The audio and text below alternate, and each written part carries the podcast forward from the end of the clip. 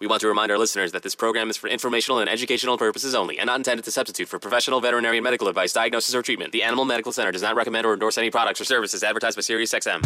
Welcome to Ask the Vet with Dr. Ann Hohenhaus. This is the place to talk about your pets and get advice with a top veterinarian from the Animal Medical Center in NYC. Hear from the leading authorities on animals and give us a call to ask your questions. Now, here's your host, Dr. Ann Hohenhaus. Hi, everyone. Thanks so much for joining me today on Ask the Vet here on Sirius XM Stars Channel 109. I'm your host, Dr. Ann Hohenhaus, this week and every week.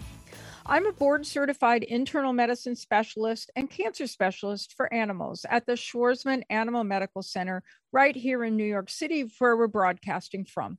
We're the world's largest not for profit animal hospital.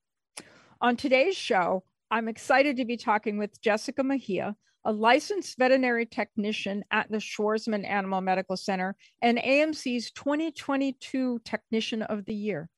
Jessica is going to give us some insights into the important work performed every day by veterinary technicians around the country and some changes she's seen in veterinary medicine over her long career here. Later on, I'll share some important and timely pet health information, as well as interesting animal stories. So I'm hoping you're going to stay tuned for a great show. For my new listeners, did you know that Ask the Vet is also available as a podcast? That's right. Thanks to our partnership with Sirius XM Radio, Ask the Vet podcast is available on all major podcast platforms. So I hope you'll like and follow us to stay up on the latest animal news. For 112 years, the Schwarzman Animal Medical Center has been keeping families together by providing the best care for pets possible. Now, later in the segment, I'm going to take questions from our callers. So if you have a question about your pet's health, just call and leave me a message on our toll free voicemail, and I'll answer your question on next month's Ask the Vet show. I'll give the number again later in the show in case you don't have a pen or pencil, but if you have one right now, that number is 866 993 8267. And now for our trending animal of the month. It's time for the internet's most talked about animal. This story comes to us from England about a 15 year old tabby cat named Larry. Larry the cat happens to be the official cat at the British Prime Minister's residence, number 10 Downing Street. Larry holds the official title of Chief Mouser. His key responsibility at the property include inspecting security defenses and contemplating a solution to the mouse occupancy of the house. Larry has outlasted four prime ministers. That's right. When Larry the Cat's Twitter account proposed him as a candidate for the UK's next leader, it blew up. And pretty soon, people were posting signs that read, Larry the Cat for leader. Larry announces all the important news from 10 Downing Street. And only yesterday, he announced the arrival of a new DOG. That DOG belongs to the prime minister and is named Nova, a red Labrador retriever. Well, Larry's steadfast tenure at number 10 Downing Street has led to an enormous loyal following among British citizens, actually, and a lot of other people, because I am not a British citizen, but I do follow Larry. And across a recent video propelled him across the globe. In the short video clip, Larry the cat is seen in his usual post in front of number 10 Downing Street when suddenly a red fox approaches. Larry wasn't going to let this fox get in the way of his duties, and he jumped up with all his might and chased the frightened fox down the street and away from the prime minister's residence. This is absolutely a must see. Just Google Larry the cat chases a fox at number 10 Downing Street to watch Larry defend his territory. And now it's my pleasure to welcome my colleague, Jessica Mejia, to Ask the Vet. Jessica is a licensed veterinary technician at the Schwarzman Animal Medical Center and in 2022 was named AMC's Licensed Veterinary Technician of the Year for her exceptional care, compassion, and collaborative spirit. Jessica's worked at the Animal Medical Center since 2000 or translate that to 22 years. During that time, she's worked in a number of positions at AMC, including emergency service, internal medicine, surgery, and in our intensive care unit. Currently, she works as the lead licensed veterinary technician and coordinator for AMC's interventional radiology and endoscopy service. In this role, Jessica develops patient specific anesthesia protocols for interventional radiology and endoscopy procedures. Jessica also assists with all aspects of patient care from admission to discharge and participates in research and educational products. She also serves as an AMC preceptor, having trained more than a thousand licensed veterinary technicians. Jessica, I'm so glad you can be here today on Ask the Vet. Hi, thank you for having me. I am honored. So I just want everyone to know that I can see Jessica because we're we're recording this over Zoom. And so Jessica has on the best surgery hat you've ever seen. Thank it's got black paw print band that holds it on her head. And then to contain her hair, there's a poofy top that's multicolored and is absolutely adorable. Thank and you. she's- thank you. It, this is not a fashion statement for Jessica. She's uh, coming to us from an empty operating room where it's quiet and peaceful. And so, um, if you're in the room, you're wearing one of these hats because we don't want to contaminate the OR. So, so a little bit of an unusual um, uh, interview location for today. I think the first one coming from an OR. I So- like to keep it different. So I want to start with the most important question of the whole interview, and that is talk about your pets. my all of my pets. Well, I have six animals at home. I have three cats, and I love breakfast, so I decided to name them waffles, pancakes, and omelet. And then I also have three little dogs. I have a Pekingese captain, I'm sorry, a Pekingese monkey, a French bulldog Henrik, and a Chihuahua Captain Crunch. They're yes, they're definitely all breakfast items. Yeah. definitely. And where did they come from? How'd you get so many? I believe it or not, got them all from here at the Animal Medical Center, except for one. One ended up adopting me, and she decided that she was done walking the streets and parked herself in front of my door one day and said, This is my home and I'm going to stay here. So she stayed there. That's Pancakes, the cat. She was just a stray. She was a stray. So AMC is not just for the public out there. Don't start calling the Animal Medical Center one to adopt dogs and cats because we're really not an adoption agency. But every now and then something gets abandoned here. And then a lot of times a staff member like Jessica falls in love with the patient and ends up taking them home. Yes. but we AMC takes care of sick dogs and cats. We are not an adoption agency, although every now and then we kind of fill a little gap right there. So let's let's go back to the beginning of your journey as a licensed veterinary technician. How did you get to be a licensed veterinary technician?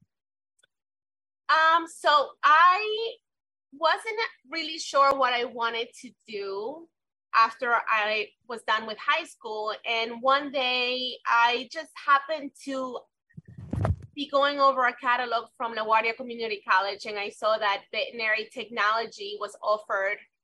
And I loved animals. I have always loved animals, but I didn't know that was actually available. I didn't know that was I could work with animals in a medicine setting.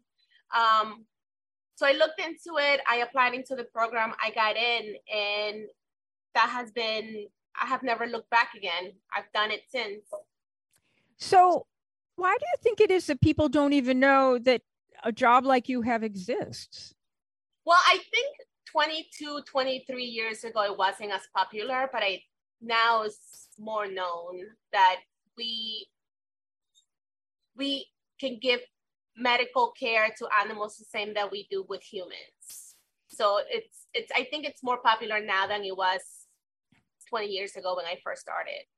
So has a it- so Jessica went to LaGuardia Community College, which we can almost see if we look across uh, the river from the Animal Medical Center.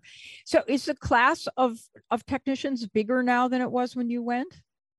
I think They- it is. I think um I yeah, I think more people are interested in being veterinary technicians than they and, were years ago. So they've increased the class size to help meet demand. Yes, I think so. So there are veterinary technician programs all across the country. Um, the next closest one to us, do you think is Farmingdale? Do they still have a program? Um, Out on um, Long Island? I think Long Island University has a program now. You're right, it does. Yep. Um, Mercy College has a program. Oh, that's probably the next closest. Yeah. Um, and, and I think there's one in Delhi. Yep. Yeah. So close to the Animal Medical Center, there are those programs, but these veterinary technician programs could be at, at some schools offer a four-year degree. Yes. Um, and and then sometimes they are at community colleges and it's a two-year degree so if any of our listeners are interested they can probably google veterinary technician program veterinary technology do you know a website where they list all the programs i don't know there's there isn't one i don't think so you just got to google veterinary technician programs and then a bunch of different links will come up what the other question i have is if veterinary technician, licensed veterinary technician is a term special to New York State. What are the other um, titles that people might have that would help them to Google a little bit better? I think registered veterinary technicians. Yep. Yeah, um, I've heard that one. Veterinary nursing is starting to become more and more popular. Um, but I feel like those are the main two the licensed veterinary technicians and the registered veterinary technicians. I wonder if you Googled certified veterinary technician, maybe something would come up. Maybe. Too. Yeah. Um, I mean, I haven't looked into it. well, no, because you're already licensed, certified, yeah. registered, whatever it is. But just to help, in case we have a listener who says, "Oh, geez, Jessica's job sounds great. I'd like, um, I'd like to do this too." We'll give them some uh, direction uh, as how and to. There's an forward. online program. I'm trying to remember the name of the university that offers it online. Uh, I think I Purdue. I can't. There's a different one. I think it's is it Phoenix maybe.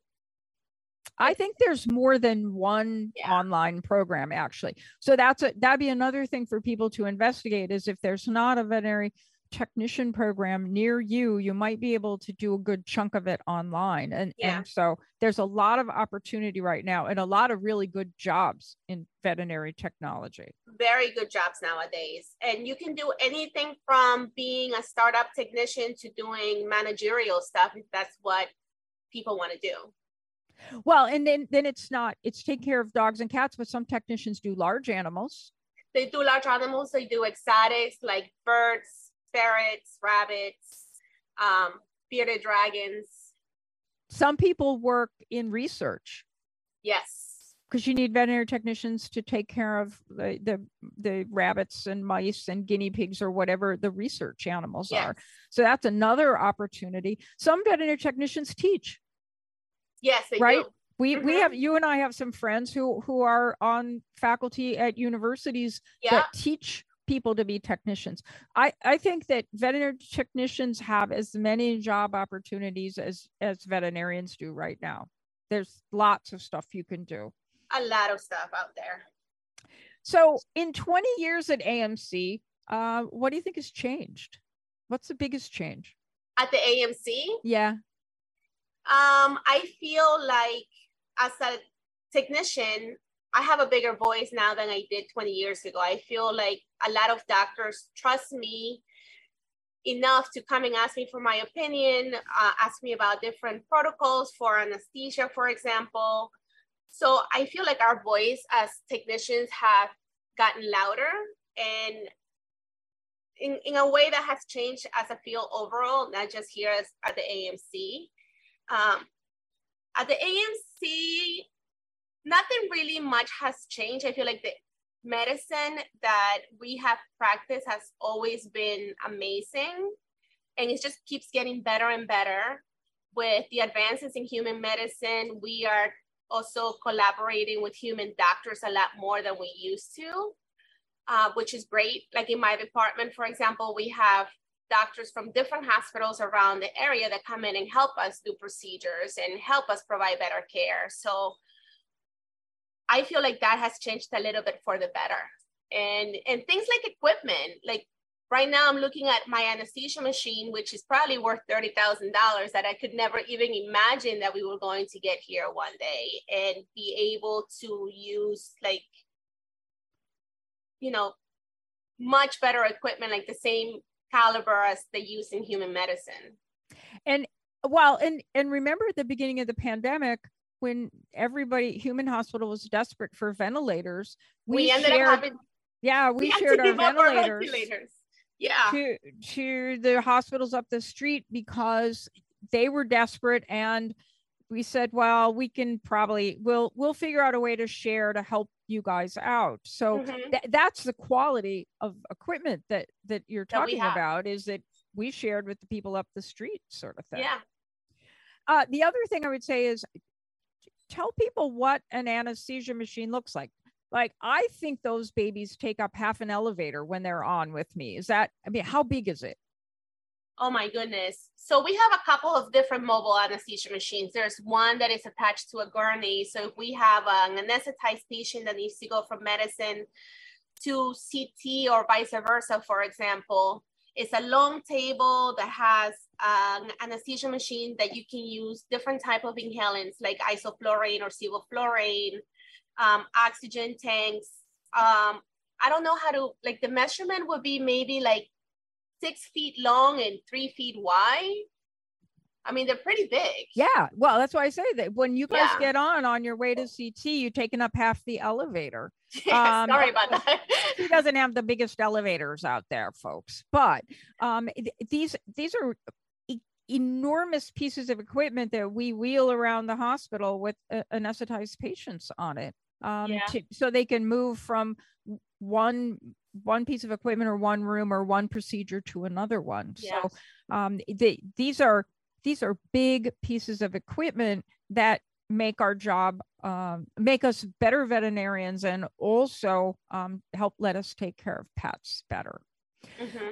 So you kind of uh, alluded to one of the important roles of a licensed veterinary technician, and that is um, you do a lot of anesthesia in your particular job. But yes. what other things um, do AMC technicians do? Oh my goodness, we do everything. Um, so we obviously monitor anesthesia. We perform all kinds of, we place all kinds of different catheters, um, IV catheters from like a very short catheter that goes in one of the legs to a central line that goes from the main vessel in the neck. So a central line that, um, you know, is placed in the jugular vein. We also place the, I help teach residents place dialysis catheters, believe it or not. So that's kind of crazy that I am teaching a doctor how to do that. Um, we perform epidurals for orthopedic procedures. We monitor very sick patients in our ICU department, patients that are on the ventilator, patients that need special care. Um, I know a, a technician who is very good friend of mine, Karen, who performs dialysis, and I would love to one day learn how to do that. Um, I don't think it's going to be that easy to take over Karen's job. She no, no, and I don't think I want to, but I would love to learn from her because she's amazing at what she does. Um, but so yeah, we do all kinds of different things: place urinary catheters, to simple tasks as you know, picking up garbage, cleaning up after ourselves, stocking, or placing orders for our departments. We do it all and and i think that's you know for those of you who haven't heard of veterinary technicians before um, that that's one of the most important things about this job is that without veterinary technicians I grind to a halt because I can do some things. I can't do hardly anything that Jessica just described. I can take out trash, I can mop floors. But other than that, all her skills are not my skills. And so veterinarians and veterinary technicians are really complementary to each other in, in terms of skill set.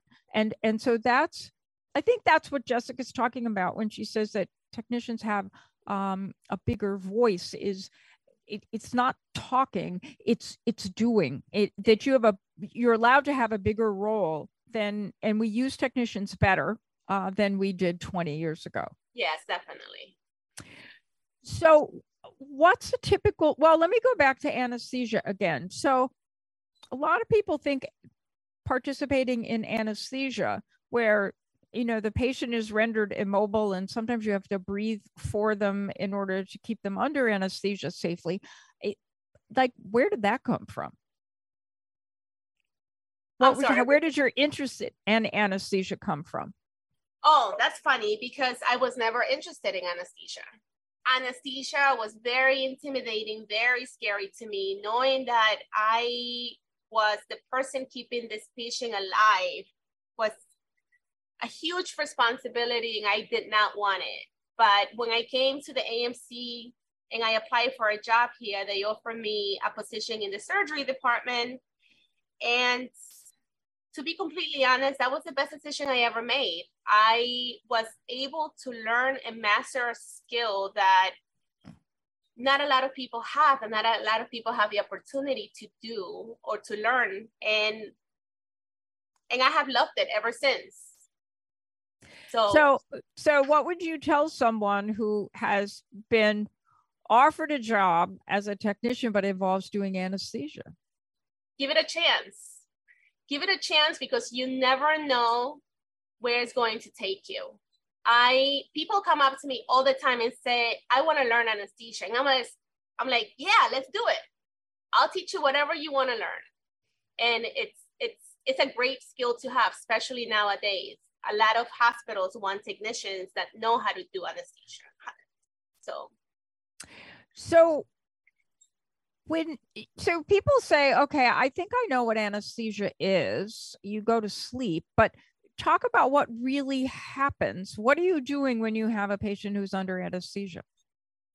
Um, so obviously they are immobilized. They um, you have to provide not just anesthesia, so not just sedation, you have to provide analgesia as well, depending on the type of procedure that you're doing. Uh, you have to monitor their blood pressure, make sure that they don't become hypotensive. Um, you have to monitor their heart rate. So if their heart rate drops a lot, you have to intervene and give certain drugs in order for the patient to not, because they can die under anesthesia, right? So you have to do everything possible to make sure that all the vitals stay within normal levels. Um, so we monitor the temp, the body temperature, the heart rate, the blood pressure, the saturation in their um, blood, make sure that they're getting oxygenated properly, make sure that the organs are getting perfused properly. So you have to keep your eyes on that patient the entire time that they're under. So I've seen Jessica anesthetize patients, and she has a little clipboard and she's marking down stuff. How often about the heart rate, the respiratory rate, the temperature? Uh, so we mark things down every five minutes, but I am monitoring every second. So, so there's a, a patient under anesthesia at the Animal Medical Center has this giant grid chart that has dots and triangles and little symbols all over it because that helps the technician who's monitoring to keep track of what's going on with that patient. And so it's not like Jessica gives some drug and then walks off for a cup of coffee. She's there every second making sure that the pet under anesthesia has a normal heart rate, a normal respiratory rate, yeah. a normal temperature. Um, and I don't, I'm not sure that people understand that, well, since even if they've had anesthesia themselves, they don't see that going on. They don't see someone counting respiratory rate and counting pulse rate every five minutes. But that's how closely patients are monitored uh, here when, when they're under anesthesia. So that's that's really, I think, should be reassuring to mm-hmm. to people out there listening whose pets have had or may have anesthesia in the future. Mm-hmm. So, what's a typical day like for you then? Well, we come in. I come in in the mornings. Um, we do rounds around 9 a.m. So we go over each and every patient that we're going to see as an appointment. Um, any cases that could potential need procedures in the afternoon or the following day. Um, so we talk about them, we come up with plans. I facilitate with the appointments. I do blood draws to submit to the lab, make sure that everything is, um, you know, the blood work is okay. And if it's not, then we have to do something about it. uh, place IV catheters on patients that are being admitted for procedures. I sometimes do anesthesia for patients who are going to have CT scans. Um, and then, you know, come up with protocols if we have a procedure in the afternoon after appointments, get the patient ready, give them, you know, certain drugs. We give them things to um, help sedate them so they are calm and relaxed to avoid things like vomiting. So I have to come up depending on the procedure, depending on the patient, they get different drugs. And then towards like once that's done, which is probably around four or five o'clock in the afternoon, I kind of sort of like clean up, do some stocking, uh, respond to emails, answer phone calls, talk to clients about their pets or any questions that they might have. Um, and then around 7, 7 30 o'clock, my day is done and then I go home. It, it, it's a typical long AMC day, um, but it's really rewarding work. Oh my God. I go home and I'm like, I am very satisfied when I go home at the end of the day. I really am. So you've done a lot of job hopping within the Animal Medical Center. Um, and and you've seen some really interesting animals, I'm sure. Can you talk a little bit about the different animals you've had a chance to work with? Yeah. Um, so mainly cats and dogs, of course, but I've also helped with birds and rabbits, ferrets. I've done anesthesia on all of them. Um, years and years and years ago, I don't know if you remember, we had a, I don't remember if it was a tiger or a lion. I think it was like seven or eight months from this circus that came in that ate a leash. So we ended up having to do surgery on that patient. It was the coolest thing ever. And as an IR technician, I was able to help with an aardvark. An aardvark. An ar- yeah, it's like people look at it and they think that it's an anteater. Oh, they're different. Ooh, that yeah, was showing my ignorance. Yeah. So, does it have a long nose? No, it doesn't. It has a shorter nose. That's I think that's the difference between an anteater and an aardvark. That they that their nose is shorter than an anteater. So did you did you have to place a breathing tube in that thing? We intubated it. Well, so I wasn't the primary person. Um, the people that brought it in were the there was veterinarians that were helping with the anesthesia, but I was involved. I was able to help. I was able to like visualize everything that they were doing. So yeah, they had to intubate it, and we hooked it up to the our anesthesia machine actually, which was uh, great.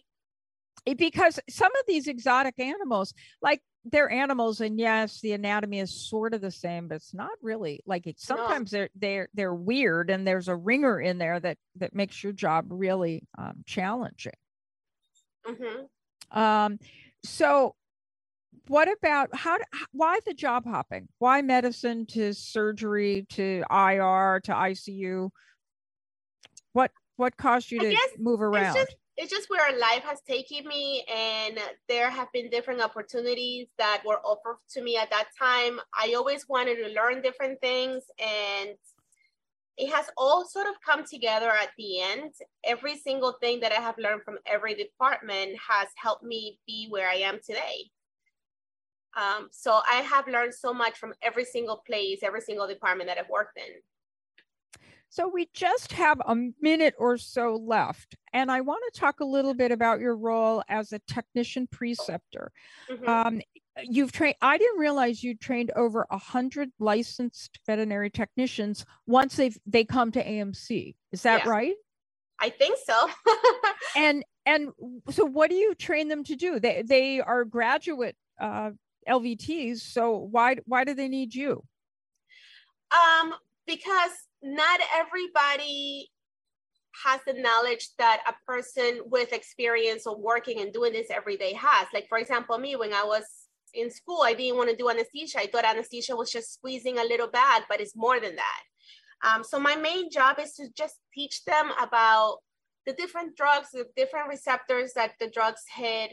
Um, but I also like to teach them about how to be a service technician. It's not just about you know it's we can do more than just doing patient stuff we can communicate with clients we can change a client's life by talking to them explaining things to them um, that's a very satisfying part of my job. But when it comes to teaching students or teaching technicians, it's mainly about teaching them anesthesia and how to monitor it on a daily basis. I, I'm going to say that I bet you teach them more um, than just anesthesia. And I, I think your point about how to communicate with clients is really important. Sometimes, don't you think people talk to techs more readily than they would talk to me? You know, sometimes I think being the doctor is intimidating to the client. Probably. And I have I have a lot of clients that call me before they call the doctors. Jessica, what do you think about this? And I'm like, well, have you spoken to Dr. So and so? They're like, yeah, but we want to get your opinion first. And I was like, well, this is my opinion, but you should definitely speak to the doctor. Yeah, see, see, that yeah. that's exactly what I'm talking about. So we're almost out of time, but I want to give you a chance. What did I not ask you that you think our listeners should know? Um,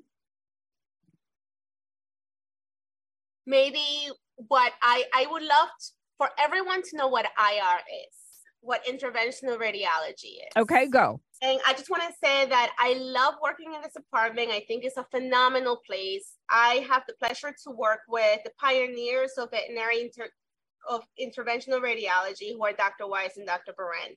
I have learned so much from them, and we do amazing procedures here. We have the opportunity. We thanks to them, we have been able to bring what is happening in human medicine over to veterinary medicine. I think we're changing, and we we're changing a lot of animals' lives for the better. Um, we're doing procedures like embolizing different kinds of tumors that are not able to be removed with surgery. Unfortunately, we are also able to fix a lot of urinary problems. Um, things that we weren't able to do before that animals didn't have an option to have perform like when when it used to be like years ago okay there's nothing we can do for your pet. Nowadays we're like no we can fix this like a urinary obstruction of some sort. So i just want people to know that interventional radiology is an amazing department to work in. Um, not to be intimidated and to come over anytime and i will show them that all the different kinds of procedures that we perform here Ah, what a great note and a happy note to end on. Thank you so much, Jessica Mejia, AMC's 2022 vet, Licensed Veterinary Technician of the Year, for joining us today here on Ask the Vet. Thank you. Do you have a question about your pet's health? Just call and leave me a message, and I'll answer your question next month on Ask the Vet. The number is 866 993 8267. We're going to take a short break, but when we come back, I'll have animal news stories. So stay right where you are. We're back with Dr. Ann Hohenhaus on Ask the Vet. Call now with your pet questions on Sirius XM Stars. Welcome back to Ask the Vet here on Sirius XM Stars Channel 109. It's time for the animal news. It's time for animal headlines, the biggest animal news from across the world. This is a good one. Last month, during a local beauty pageant in Brazil, everyone from the participants to the audience got a sudden and unexpected surprise. A random dog just showed up and proceeded to walk down the catwalk with the crowd cheering him on. The dog seemed to bask in the glory and the adoration of the crowd as he strutted along. And although the dog's time on the stage was brief, his disappearance into the crowd was even more alluring. According to one spectator, the dog put on a real show. Even Jennifer Warowski was named, who was named Miss São Mateus do Sul 2022, said that the dog kind of won the title in his own way. You can see a video clip of the pup's movement in the spotlight. Just Google dog on the runway in Brazil. Our second story today is kind of a homegrown story because uh, I'm just going to give a big happy birthday shout out to AMC's patient Brownie, who turned 55 years old last week. Brownie is thought to be the oldest living dime store turtle in the country, perhaps even in the world. New York City artist Mimi Weisbord purchased Brownie at a Woolworth store in 1967. Remember Woolworths? It was great. They had that lunch counter. They had that bubbling orange stuff that your mother would never, never let you get when you wanted. You got to have grilled cheese and milk. So Brownie remained um, Mimi's companion through the years until she died in 2020. But fortunately, Brownie had a backup home and was taken in by another turtle lover and continues to live a wonderful life in New Jersey. This is the Brownie story has has a kind of a moral to the story in that pets like Brownie who can outlive their owners are at risk for being homeless if their owner dies. Turtles, especially, are abandoned or released into lakes and ponds at an increasing rate. And this is really a death sentence for a captive turtle that has never had to be out on its own. So, Brownie is a great example of an AMC patient that's been well loved and cared for, and a stark reminder that all families should have a good plan in place in writing to care for pets after their passing. If you want to see Brownie, the 55 year old AMC patient who's older than many of the doctors we have, Brownie has a webcam. It's www.watchbrownie, that's B R O W N I E dot com. Now, this story is a little unusual for me because it's about a horse. We don't do a lot of horse stories on Ask the Vet. But this story is about O'Malley, a handsome 35 year old Irish cob horse living in Scotland. He got stuck when his hind leg crashed through the wall of a septic tank. And according to the BBC, O'Malley's owner, Nikki Veen, feared the worst for her beloved horse. She said O'Malley had helped her through her own ordeals, including an ongoing recovery from a motorbike accident that happened 30 years ago. After a two hour rescue operation that involved the neighbors, volunteer firefighters, and others, O'Malley came through literally unscathed. And you can see some incredible photos of O'Malley's rescue by Googling O'Malley the Horse Rescue. Our final story is about a study conducted by Chewy.com. They looked at over 2,000 pet owners to understand the degree to which pet parents prioritize their fur babies. There's some interesting and perhaps unexpected results from this survey. This first one, I don't think is surprising. Nearly three quarters of the respondents said they regularly put their pets' needs before they, their own. Of course, the dog needs to go out in the middle of the night. You put on your sweatpants and your coat and you take them out. That's a perfect example. Two thirds of the respondents said they brought home another pet just because they thought their first pet was lonesome. And another third said they would consider getting their pet another pet. Half the respondents said they plan their free time around their pets, and 40% say pets influence what vacations they take. A third of them said pets influence where they live. I would argue that that's actually the landlord's influence where they live because if you're a landlord and you don't have allow pets, then no one those people can't live in your rental. And finally, 3 in 10 felt that having a pet makes them more prepared to have children in the future. So, really interesting info uh, from Chewy.com. Now, I'm going to share some important pet health info with you. First of all, I think lots of people know that certain foods are toxic to pets grapes, onions, raisins. But did you know that pennies minted after 1982 are potentially deadly if swallowed? Pennies used to be made of copper. That's why they're copper colored. But since 1993, the amount of copper it took to make pennies is costs more than a penny. Therefore, they've been made of zinc covered with copper since 1982. Zinc is very toxic because when the pet eats the penny, the stomach acid dissolves the zinc and releases it into the bloodstream. And that zinc in the bloodstream can cause what's called hemolytic anemia, and the blood cells explode and the pet becomes anemic. So it's important to play it safe by keeping your loose change out of your pet's reach. And if you expect your pet has swallowed a coin, especially a penny, you want to go to the veterinarian immediately because we can see those coins on an x ray. And then we know that the pet needs emergency endoscopy to remove the coins. Now, this is November, and November is National Pet Cancer Awareness Month. And according to the Veterinary Cancer Society, uh, the cause of death in 47% of dogs, particularly those over age 10, um, is cancer. And for a third of cats, the cause of death will be cancer.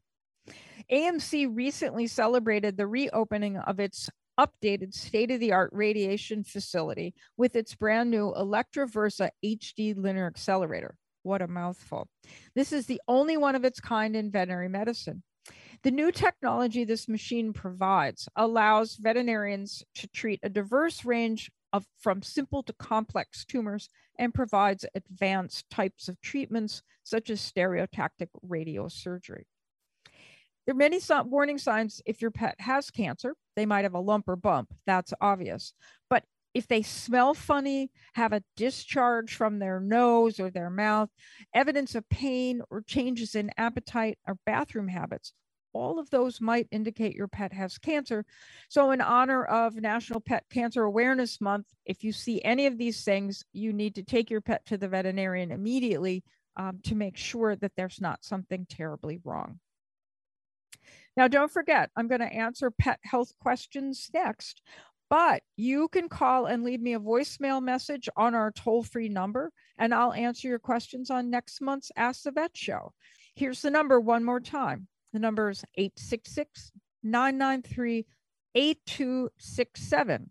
And speaking questions, let's answer questions from our listeners. Our first call comes from Milo. Hi, I have a question about my dog Milo. Um, Milo is has had this problem once before, but he has a problem recently. He's almost three, where he seems constantly hungry all the time. Out of like it just happened out of nowhere, and he's just just doesn't seem right. And it happened once before, and I just was wondering if it could be some type of parasite or some type of issue that needs to be treated by the vet. Thank you. So Milo's owner is worried because Milo's hungry all the time. And that's an unusual complaint from a dog owner. Cats very commonly become hyperthyroid, meaning their thyroid is overactive, and those cats eat up a storm and lose weight like crazy. So there are some diseases in cat in dogs that can cause them to be very hungry. Dogs can be hyperthyroid. It's quite rare, but it's associated with a thyroid tumor. So I think Milo needs to see his veterinarian. Another disorder that we see that makes dogs really hungry is a disease called Cushing's disease. And that is an, either an overactive pituitary gland or overactive adrenal glands. The other thing that matters too is if Milo's really hungry and is losing weight, that suggests there might be a thyroid problem. And if Milo is really hungry and gaining weight, that's more common for Cushing's disease. So I think Milo needs, you know, a, a nose to toes evaluation, including weighing him and seeing if he's losing weight or gaining weight. The other thing to consider is that Milo's just looking for attention, and that if he acts hungry and throws his bowl around the kitchen, you're going to pay attention to him. And so maybe Milo just needs a little bit more TLC, a little more ball throwing, and a couple extra walks. And it's not that he's hungry, but he just craves your love and attention. So I hope Milo's not got a big problem. And thanks to his owner for calling us here on Ask the Vet. Our next caller is Sabrina. Hi, my name is Sabrina. Um, my question is regarding raw food diets. I've fed both non raw and currently feeding raw food and see a tremendous progress and benefits, especially in working dogs. So I'm looking to find out your thoughts. I'm located in Westchester County, New York. I'm also a licensed veterinary technician. Thank you so much. Sabrina, what a great call because this is Technician Day on uh, Ask the Vet, and we just had Jessica Mejia, AMC's 2022 Technician of the Year on. Um, so you know how much uh, we at AMC value our technicians. I'm not, however, as wild about raw food diets as I am about technicians um, we cook food specifically protein. Raw carrots is fine you know raw grains are fine. I, i'm specifically talking about raw protein sources when i'm not that happy about raw food diets. And we cook protein because protein can carry microbes, uh, different types of bacteria, or other parasites that might make your dog sick, that might also make the people in the household sick. So, my concern about raw food diets is protecting the health of my animal patients and their human owners. But I'm not a nutrition expert. Uh, and a lot of what I know about nutrition has been uh, taught to me by Dr. Lisa Weeth. And it just happens that on last month's episode of Ask the Vet, we had Dr. Lisa Weeth as our guest. She's a board certified nutritionist. So if you go to www.amcny.org and put in the search bar Ask the Vet, you simply want to click on episode 21 and you can hear Lisa Weeth's board certified nutrition opinion about raw food diets. Dr. Weeth was also uh, last summer um, part of the USDAN Institute's um, education series for pet owners, and she gave an evening talk, which has been recorded. And her evening talk about um, pet food basics can be found on AMC's website simply by putting pet food basics in the search bar at www.amcny.org. And you can hear from the horse's mouth exactly um, the nutrition opinion of raw food diets for dogs and cats. Thanks so much, Sabrina, for that call. And I hope you enjoy the podcast and the video recording of our education event. Thanks so much to all our callers uh, for calling in those questions. Let me give you that toll free number one more time 866 993 8267. We love listener calls here on Ask the Vet. So now we'll take a short break. And when we come back, I'm going to talk about what's happening at AMC's USDAN Institute. We're back with Dr. Ann Hohenhaus on Ask the Vet. Call now with your pet questions on Sirius XM Stars. Welcome back to Ask the Vet here on Sirius XM Stars, channel 109.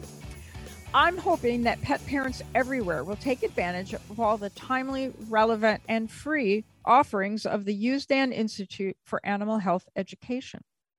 First of all, we have a free pet health library, which is a user friendly platform with the most accurate, trustworthy pet health information. All content in the Pet Health Library has been verified by veterinary experts at the Schwarzman Animal Medical Center.